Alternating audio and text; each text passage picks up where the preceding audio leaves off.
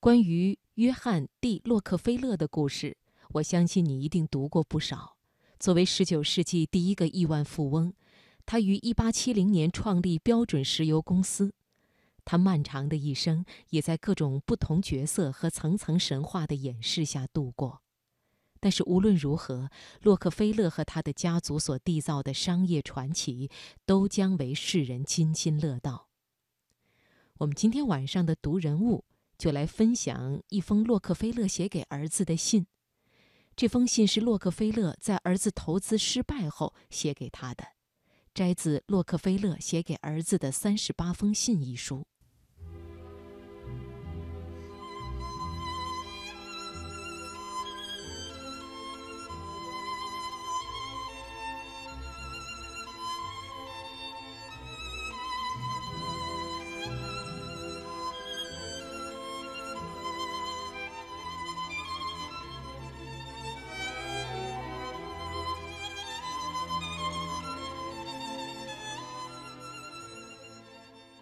亲爱的约翰，你近来的情绪过于低落，这种表现让我感到非常难过。我能真切地感受到，你还在为那一笔让你赔进一百万美元的投资而感到耻辱和羞愧，因此整日闷闷不乐、忧心忡忡。其实这大可不必，一次失败并不能说明什么，失败更不会在你的脑门上贴上无能者的标签。乐观起来，我的儿子。你需要知道，在这个世界上，任何人的一生都不可能自始至终地保持顺利，相反，却要此刻与失败比邻而居。也许正因为这个世界上有太多太多无奈的失败，追求卓越才变得魅力十足。人们对成功竞相追逐，甚至不惜以生命为代价。但是，即便如此，失败还是无可避免的。我们的命运也是这样，只是与有些人不同。我把失败当作一杯烈酒，咽下去的是苦涩，吐出来的却是精神。在我雄心勃勃进入商界，诚心祈求我们的新公司一路顺风之时，一场灾难性的风暴袭击了我们。当时我们签订了一笔合同。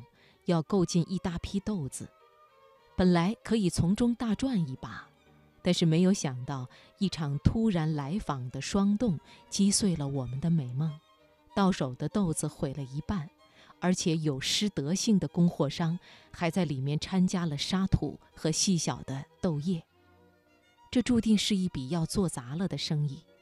但我知道，我不能沮丧，更不能沉浸在失败的痛苦当中。否则，我就会离我的目标越来越远。天下没有白吃的午餐，更不可能一直维持现状。如果静止不动，就是退步；但要前进，必须乐于做决定和冒险。那笔生意失败之后，我再次向我的父亲借债，尽管我很不情愿这么做，而且为使自己在经营上胜人一筹。我告诉我的合伙人克拉克先生，我们必须宣传自己，通过报纸广告，让我们的潜在客户知道，我们能够提供大笔的预付款，并且能提前供应大量的农产品。结果让人非常满意，胆识加勤奋拯救了我们。那一年，我们非但没有受豆子事件影响，反而赚到了一笔可观的纯利。人人都厌恶失败。然而，一旦未把失败变成你做事的动机，你就走上了堕怠无力之路。这非常可怕，甚至是种灾难，因为这预示着你可能会丧失原本可能有的机会。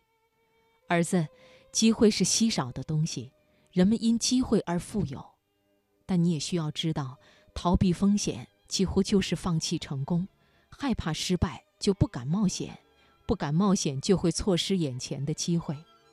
所以，我的儿子，为了避免丧失机会，保住竞争的资格，我们为失败与挫折买单是值得的。失败是迈向更高地位的开始。我可以说，我是踏着失败的螺旋阶梯升上来的，是在失败中崛起的。我是一个聪明的失败者，我知道向失败学习，从失败的经验中汲取成功的因素，去开创新事业。所以我想说，只要不变成习惯，失败是件好事。我的座右铭是：人始终要保持活力，保持坚强，不论遭遇怎样的失败与挫折，这是我唯一能做的事情。我非常明白。